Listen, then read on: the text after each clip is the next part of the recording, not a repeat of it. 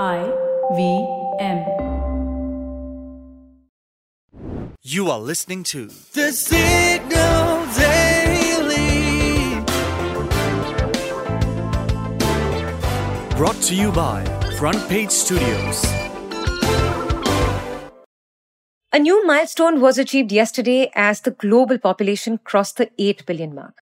This number is sure to raise a few eyebrows, but there's much more to the 8 billion figure than meets the eye. Humans have roamed the earth for nearly 3 million years, but it was only in the last two centuries that we've seen an exponential boom in the population. As reported by the UN, the human population reached the 2 billionth mark around 1925. And since then, another 6 billion were added in a mere span of 100 years. Currently, the population is rising by another billion every 10 to 15 years or so. And by 2050, it is projected to be around 9.7 billion. And by 2100, our planet will have to house and feed 10.4 billion people. And just eight countries are projected to be responsible for more than half the world's population increase by 2050. One of them is India, which is set to overtake China, as we know, as the world's most populous nation. I don't know about you, but this population boom feels quite intimidating to even imagine, especially since so much around the world has changed with just 8 billion people and not in a positive way. But even though the human population is increasing, currently it's actually growing at its slowest pace since 1950. As reported by ABC News, the fertility rate has significantly declined around the world and it is set to decline further. And this decline has been seen even in the most populous countries like China and India. In fact, recently India's fertility rate dropped below the 2.1 mark. But a dropping fertility rate means that there's going to be more of the older population than the younger population, or as we say, the caretaker population, which means that there's going to be a higher demand for healthcare and old age care services. There will also be a smaller working population. Few experts believe that robots and artificial intelligence could help soothe this effect, though it is totally speculative at this moment. Of course, all this would have a significant effect on how society functions. But who knows what the future will look like? For the next few minutes, you are going to know a little more than you did yesterday from the world of technology, business, policy, and anything that leaves you with a food for thought. Hi, I'm Shorbari, and here is the deep dive for November 16th, 2022. Yes, you can roll your eyes because we are going to have to talk about Elon Musk yet again. I mean, the mayhem at Twitter seems never ending, right? Just last week, we told you about how Elon Musk is handling his Twitter takeover. He had given the pink slip to several top executives. Then came the $8 for a blue tick, a gimmick that went down pretty badly, I'd say. Then there was also the paid direct messaging project, etc., etc. But the chaos agent hasn't stopped there. So in the latest development in the Twitter saga, the firing hasn't stopped. It seems that the quote unquote free speech absolutist is actually intolerant of free speech. Ironic, isn't it? According to a Bloomberg report, Musk fired two of his engineers because they called him out on Twitter.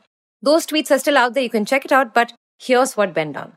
An engineer called Eric Frohnhoefer, who used to work on the Android version of the Twitter app, stated that Musk's technical understanding of Twitter for Android was quote unquote wrong. And inevitably, Fraunhofer was fired, which by the way, Musk himself tweeted out. In another case, another engineer called Ben Leib was also fired for calling Musk out on Twitter. And as one might expect, many workers are unhappy with how Musk fired more than half of the company's 7,000 plus staff members, including the majority of the senior managers. On top of that, the company has put in place yet another coding freeze for engineers. It means that Twitter's software engineers are no longer allowed to write new codes.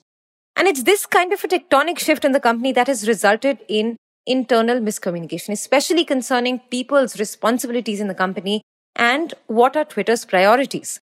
These actions have also sparked concerns that Twitter might be susceptible to system failures or technical challenges. And this pandemonium is also dissuading advertisers. According to a Verge report, after Elon Musk's takeover, some of the largest advertising companies in the world believe that purchasing ads on this platform is high risk at the moment. And the list of advertisers backing out is only growing. Group M, IPG, and Omnicom Media Group have all paused their advertisements on Twitter at the moment.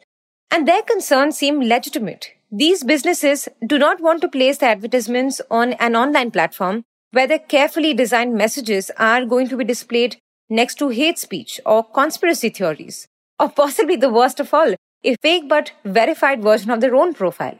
So corporations like Pfizer, Audi, Volkswagen, United Airlines are also among those who have temporarily suspended their Twitter advertising expenditures in response to an uptick in hate speech and misinformation on the social media platform. Musk's continuous U-turns aren't exactly helping in this case. Last week's launch and swift suspension of a paid subscriber badge on Twitter further rattled advertisers' confidence in the company. But if there's one thing Elon Musk is right about, it is that Twitter is quite broke. Guess that's why Musk's aerospace company SpaceX has placed a $160,000 worth order for one of the more expensive Twitter advertising packages, according to a CNBC report. Ironically, Musk has always bragged about avoiding traditional advertising formats like print, radio, television, and digital advertising. However, as the quote unquote chief twit, he is now in a position of having to sell online advertising. Clearly, desperate times call for desperate measures, right? Now, Musk had come beating drums of change, but does his staff have faith in him? Nope. Over 400 Twitter employees were surveyed by Blind, which is a California based discussion forum, and the results show that 89% of the respondents think that Musk will lead the company to failure. And according to a CNBC report, Musk himself holds a pretty similar opinion. He reportedly warned his employees that bankruptcy is a real possibility during a company wide meeting that was held last week. So that was all about Musk and his mess. But stay tuned as we'll undoubtedly hear more about him in the coming days. The Signal Daily is produced in association with IVM. This episode was written and researched by Aritra and Manaswini, edited and produced by me, Shorburi, mastered and mixed by Ajay Rajput. You can catch this podcast every morning on Spotify, Apple, Amazon Prime Music, Google Podcasts, or wherever you listen to your podcasts. We are the signal.co on Instagram, LinkedIn, and Twitter.